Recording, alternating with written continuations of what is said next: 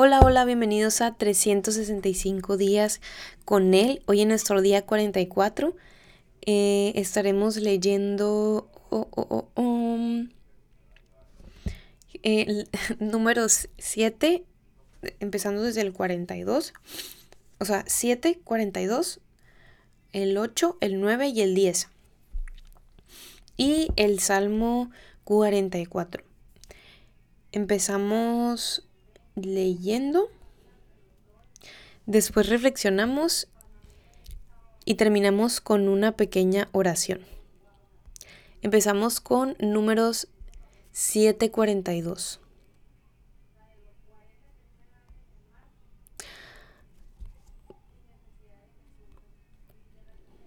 Números 742. La ofrenda de Gat. El sexto día le tocó presentar su ofrenda a Eliasaf, hijo de Deuel, jefe de la tribu de Gad. Para la ofrenda de cereal presentó una fuente de plata y un aspersorio de plata llenos de flor de harina amasada con aceite según la tasación oficial del santuario. La fuente pesaba un kilo y medio y el aspersorio pesaba 800 gramos. También presentó una bandeja de oro de 110 gramos llena de incienso. Para el holocausto presentó un novillo, un carnero y un cordero de un año. Para el sacrificio expiatorio presentó un macho cabrío. Para el sacrificio de comunión presentó dos bueyes, cinco carneros y cinco machos cabríos y cinco corderos de un año. Esta fue la ofrenda de Eliasaf, hijo de Deuel. La ofrenda de Efraín. El séptimo día le tocó presentar su ofrenda a Elisama, hijo de Amiud jefe de la tribu de Efraín. Para la ofrenda de cereal presentó una, una fuente de plata y un aspersorio de plata llenos de flor de harina amasada con aceite. Según la tasación oficial del santuario, la fuente pesaba un kilo y medio y el aspersorio pesaba 800 gramos. También presentó una bandeja de oro de 110 gramos llena de incienso. Para el holocausto presentó un novillo, un y un cordero de un año. Para el sacrificio expiatorio presentó un macho cabrío, para el sacrificio de comunión presentó dos bueyes, cinco carneros, cinco machos cabríos y cinco corderos de un año. Esta fue la ofrenda de Lisama, hijo de Amiut, la ofrenda de Manasés. El octavo día le tocó presentar su ofrenda a Gamaliel, hijo de Pedasur, jefe de la tribu de Manasés. Para la ofrenda de cereal presentó una fuente de plata y un aspersorio de plata llenos de flor de harina amasada con aceite. Según la tasación oficial del santuario, la fuente pesaba un kilo y medio y el aspersorio pesaba 800 gramos. También presentó una bandeja de oro de 110 gramos llena de incienso. Para el holocausto presentó un novillo, un carnero y un cordero de un año. Para el sacrificio expiatorio presentó un macho cabrío. Para el sacrificio de comunión presentó dos bueyes, cinco carneros, cinco machos cabríos y cinco corderos de un año. Esta fue la ofrenda de Gamaliel, hijo de Pedasur, la ofrenda de Benjamín. El noveno día le tocó presentar su ofrenda a Abidán, hijo de Gedeoni, jefe de la tribu de Benjamín. Para la ofrenda de cereal presentó una fuente de plata y un aspersorio de plata llenos de flor de harina amasada con aceite. Según la tasación oficial del santuario, la fuente pesaba un kilo y medio y el aspersorio pesaba 800 gramos.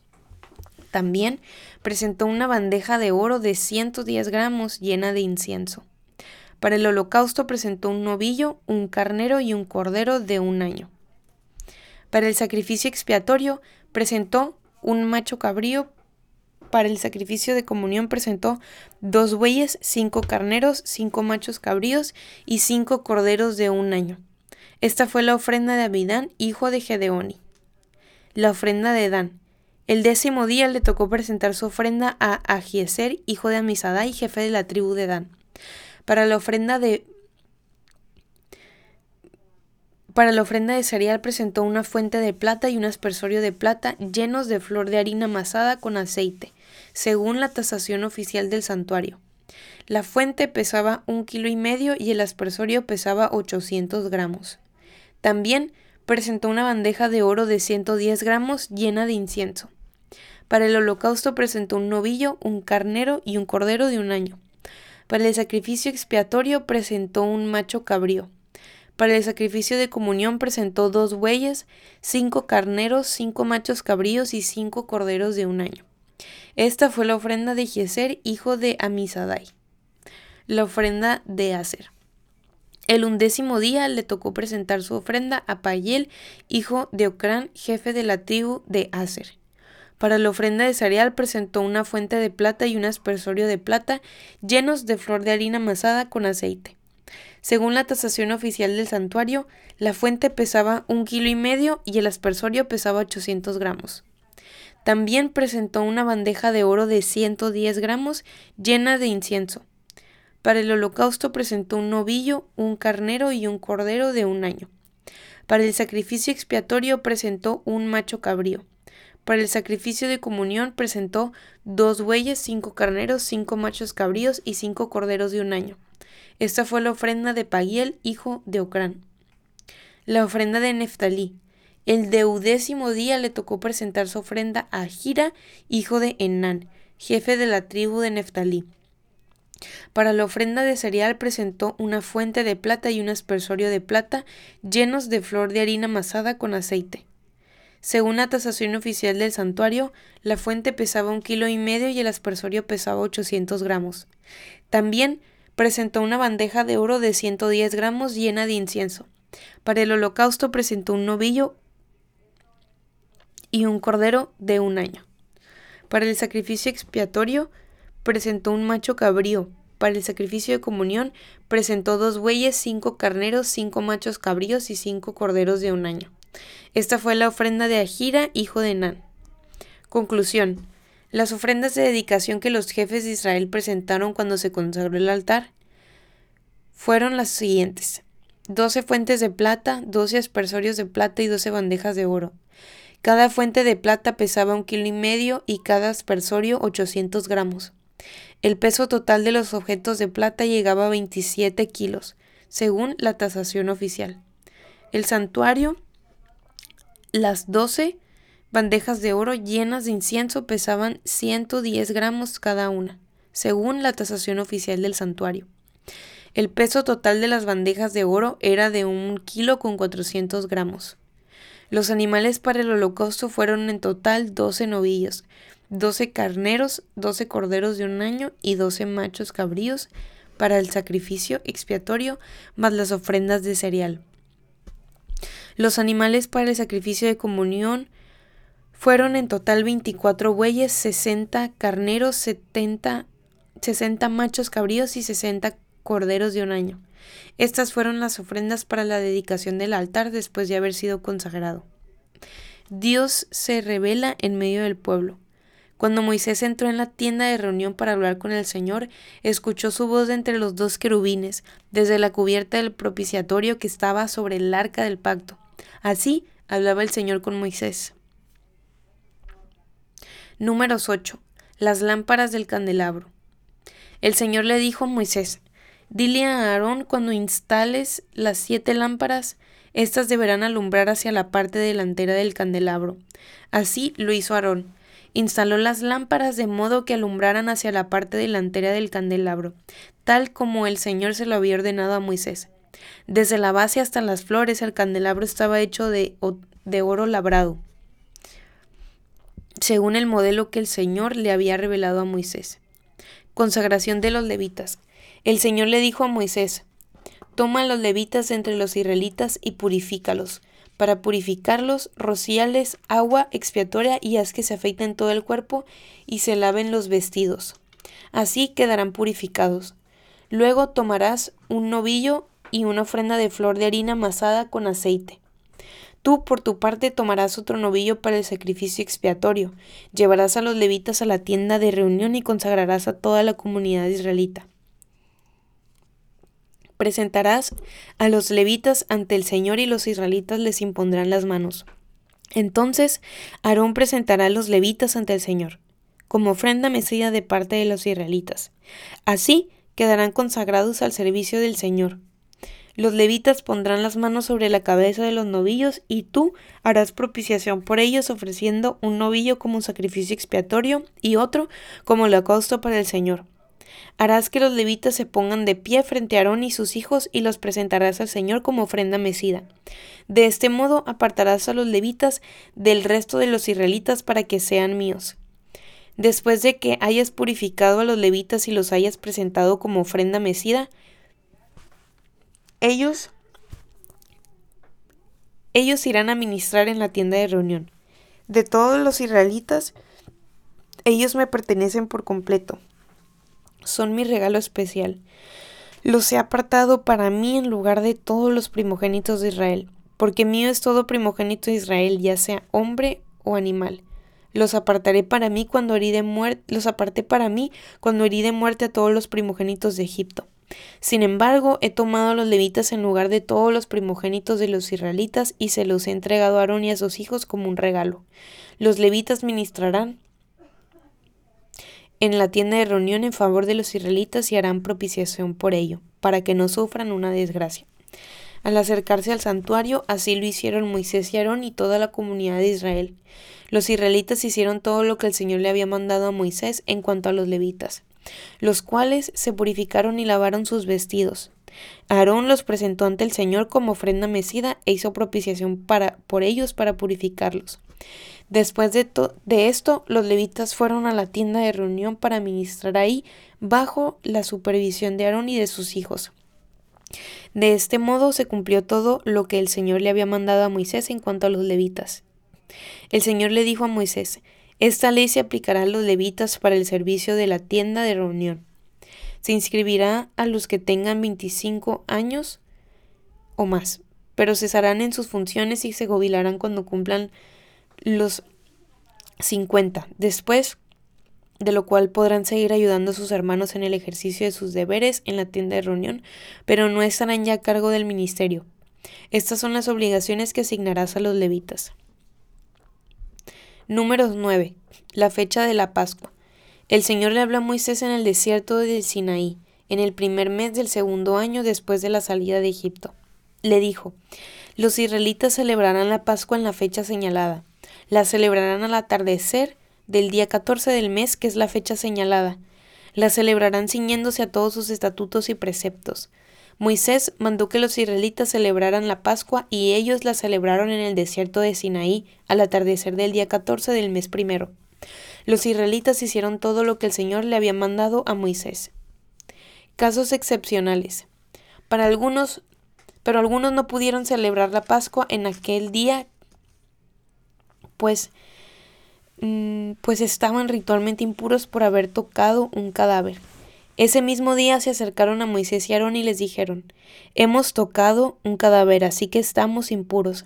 Ahora bien, esa no es razón para que no presentemos nuestras ofrendas al Señor en la fecha establecida, junto con los demás israelitas. Moisés les respondió, Esperen a que averigüe que el Señor dispone con relación a ustedes. Entonces el Señor le ordenó a Moisés que les dijera a los israelitas, cuando alguno de ustedes y de sus descendientes esté ritualmente impuro por haber tocado un cadáver o se encuentre fuera del país, aún así podrá celebrar la Pascua del Señor, solo que en ese caso la celebrará al atardecer del día 14 del mes segundo.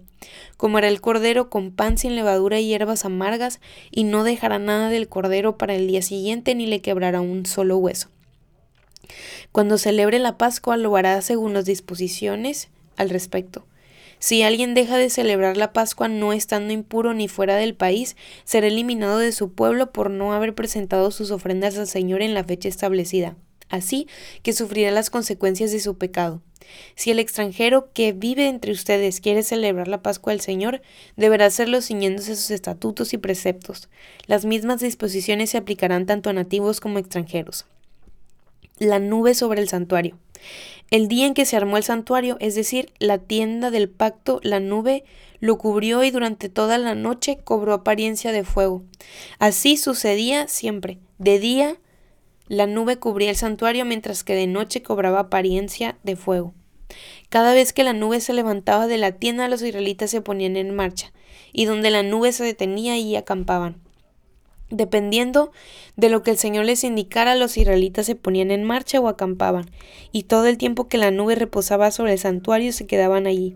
No importaba que se quedara muchos días sobre el santuario, Los israelitas obedecían el mandamiento del Señor y no abandonaban el lugar. Lo mismo ocurría cuando la nube reposaba poco tiempo sobre el santuario, cuando el Señor así lo indicaba. Los israelitas acampaban o se ponían en marcha. A veces la nube se quedaba una sola noche, pero ya fuera de día o de noche, cuando la nube se levantaba, los israelitas se ponían en marcha, aunque la nube reposara sobre el santuario un par de días, un mes o más tiempo. Los israelitas se quedaban en el campamento y no partían, pero cuando se levantaba se ponían en marcha. Cuando el Señor así lo indicaba, los israelitas acampaban o se ponían en marcha. Así obedecían el mandamiento del Señor según lo que el Señor les había dicho por medio de Moisés. Números 10. La señal de las trompetas. El Señor le dijo a Moisés, Hazte dos trompetas de plata labradas y úsalas para reunir al pueblo acampado y para dar la señal de ponerse en marcha. Cuando ambas trompetas den el toque de reunión, toda la comunidad se reunirá contigo a la entrada de la tienda de reunión. Cuando solo una de ellas dé el toque, se reunirán contigo únicamente los jefes de las tribus de Israel. El primer toque de avance se, al primer toque de avance se pondrán en marcha las tribus que acampan al este, y al segundo las que acampan al sur. Es decir, la señal de partida será el toque de avance. Cuando se quiera reunir a la comunidad, el toque de reunión que se dé será diferente. Las trompetas las tocarán los sacerdotes, aronitas. Esto será un estatuto perpetuo para ustedes y sus descendientes. Cuando estén ya en su propia tierra y tengan que salir a la guerra contra el enemigo opresor, las trompetas darán la señal de combate. Entonces el Señor se acordará de ustedes y los salvará de sus enemigos.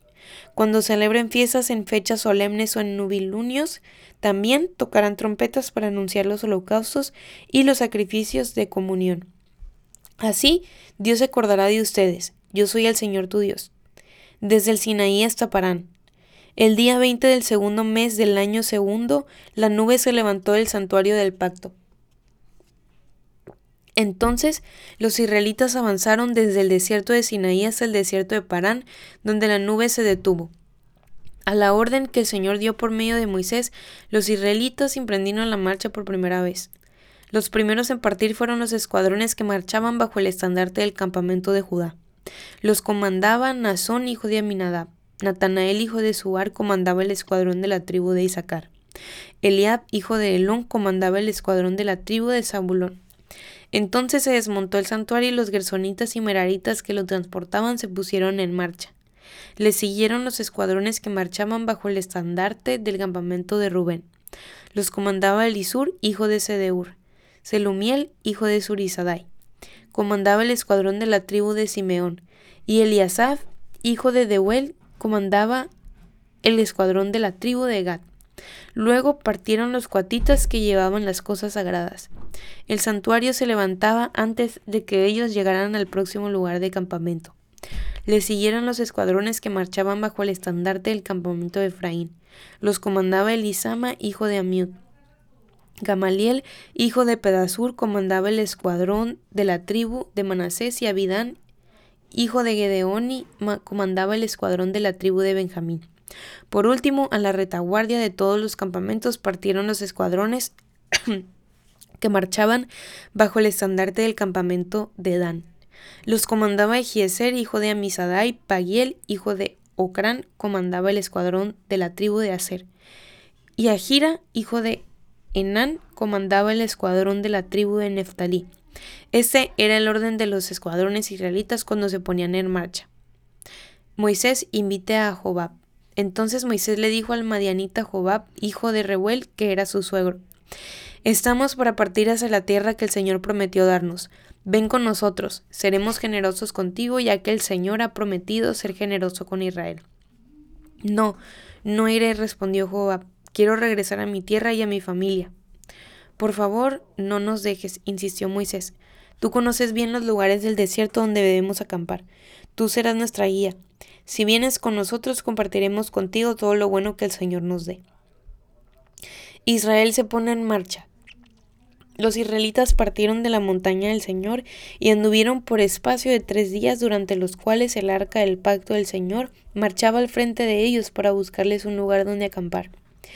Cuando partían la nube del Señor permanecía sobre ellos todo el día.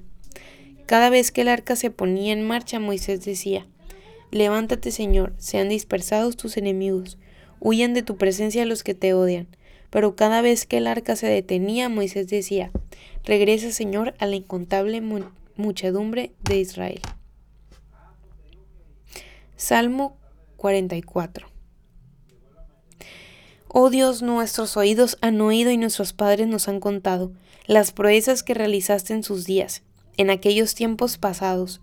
Con tu mano echaste fuera las naciones, y en su lugar estableciste a nuestros padres.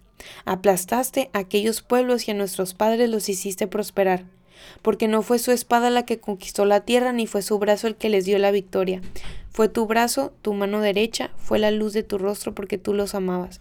Solo tú eres mi rey y mi Dios. Decreta las victorias de Jacob.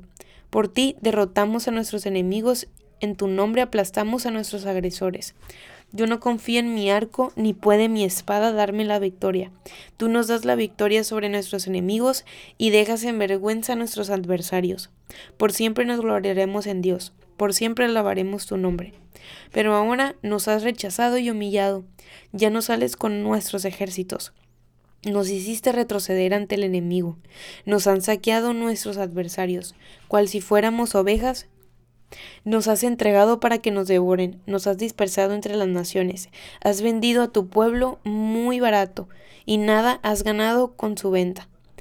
Nos has puesto en ridículo ante nuestros vecinos, somos la burla y el escarnio de los que nos rodean. Nos has hecho el asme reír de las naciones, todos los pueblos se burlan de nosotros. La ignominia no me deja un solo instante. Se me cae la cara de vergüenza por las burlas de los que me injurian y me ultrajan, por culpa del enemigo que está presto a la venganza. Todo esto nos ha sucedido a pesar de que nunca te olvidamos, ni faltamos jamás a tu pacto. No te hemos sido infieles ni nos hemos apartado de tu senda, pero tú nos arrojaste a una cueva de chacales, nos envolviste en la más densa oscuridad. Si hubiéramos olvidado el nombre de nuestro Dios o tendido nuestras manos a un Dios extraño, ¿acaso Dios no lo habría descubierto ya que Él conoce los más íntimos secretos? Por tu causa siempre nos llevan a la muerte, nos tratan como ovejas para el matadero. Despierta, Señor, ¿por qué duermes? Levántate, no nos rechaces para siempre, porque escondes tu rostro y te olvidas de nuestro sufrimiento y opresión. Estamos abatidos hasta el polvo, nuestro cuerpo se arrastra por el suelo. Levántate, ven a ayudarnos, y por tu gran amor, rescátanos. Y aquí termina la lectura del día de hoy. Em, pues hoy podría hablar de muchas cosas, ¿verdad? Pero hoy específicamente voy a estar hablando de... Mm, mm, mm, de número 789 cuando dice, cuando Moisés entró en la tienda de reunión para hablar con el Señor, escuchó su voz de entre los dos querubines desde la cubierta del propiciatorio que estaba sobre el arca del pacto. Así hablaba el Señor con Moisés. Y esto me hizo pensar en que... Mm, ok, leyendo otra vez. Así hablaba el Señor con Moisés. Y, y reitero, eso me hace pensar en en que Dios tiene diferentes formas de hablarnos. A veces esperamos que Él se comunique de las mismas maneras todo el tiempo, pero Dios mm, es tan misterioso e impresionante a la vez que a veces con cada uno de nosotros tiene una manera única de comunicarse. No podemos buscar escuchar a Dios toda la vida de las mismas maneras nosotros también mm, deberíamos de buscar maneras efectivas y maneras de buscar su voz, pero ciertamente Dios sí nos habla. Que y, con Moisés era de muchas, o sea, fue por etapas, porque le hablaba de, de, distintas maneras y se presentó con Moisés de diferentes y de múltiples maneras. Entonces, Dios no siempre se presenta con nosotros en el mismo escenario de siempre. Su palabra es su palabra y siempre vamos a encontrar ahí su palabra. Siempre eh, esta no cambia. Pero por ejemplo, a Dios lo podemos escuchar. Podemos escuchar la voz de Dios en el parque, podemos escuchar la voz de Dios por medio de una canción, podemos escuchar la voz de Dios por medio de un predicador, podemos escuchar la voz de Dios eh, o sea, lo que Dios quiere hablarnos a nuestras vidas por medio de muchas maneras. Podemos escuchar su voz de muchas maneras. Solamente es estar atentos y estar ahí para Él y de buscarlo también nosotros, no siempre de la misma manera. Es como si yo hago mi devocional todos los días por todos los años de la misma manera. Todos los años mi manera de tener tiempo con Dios ha sido diferente. Mi manera no de ahorita no es como era hace un año, hace seis meses. Mi manera de buscarlo, mi manera de tener tiempos con él, no es la misma manera que yo he tenido antes. Y he tenido que ser a veces creativa. Es como que, ok, ahorita estoy leyendo la Biblia, mmm, no sé, en mi cuarto, ¿no? Y estoy escribiendo notas mmm, cuando termino de leer. O pasa el tiempo y digo, no, pues ahorita voy a estar escribiendo notas entre puntos específicos que me parecen importantes. ahorita no voy a estar escribiendo en computadora, necesito escribir a mano. O sabes que ahorita necesito salir de mi casa, ir a un parque, ir a un café, ir a un esto. Mm, o lo que sea, ¿no? Ahorita quiero tener una Biblia de estudio porque necesito alimentar más, o necesito leer comentarios bíblicos, o necesito tener canciones eh, de alabanza de fondo, o necesito adorar primero, necesito adorar al final, necesito orar primero, necesito orar al final. Muchas cosas que van cambiando, o en la mañana, o en la tarde, o en la noche. O sea, va cambiando, como vamos cambiando también va cambiando las maneras en las que buscamos a Dios y escuchamos su voz. Entonces, mm, sería no frustrarnos al no encontrarlo de las mismas maneras en cada mm, etapa. Entonces, se me hace muy interesante cómo vemos que Dios le habló a Moisés de tal, y Dios se presentó con él por de una zarza, y Dios le habló entre los querubines, y, o sea, decimos, wow, pero tú y yo tenemos esa misma oportunidad. Solamente es estar ahí, estar atentos y buscar las maneras. Me gustaría terminar ese tiempo con una oración. Señor, te damos gracias. Gracias porque ciertamente tú nos hablas.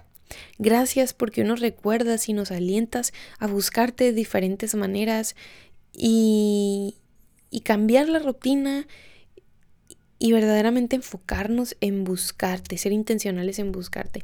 Te pedimos, Señor, que tú nos ayudes, Padre Santo, a escuchar tu voz, a discernir tu voz de la de todas las demás otras que hay muchas voces a las cuales nos podemos distraer, pero te pedimos que tú nos ayudes a ser sensibles a tu voz, escucharte y a buscarte. En el nombre de Jesús. Amén. Y aquí termina el día 44. Nos vemos en el día 45.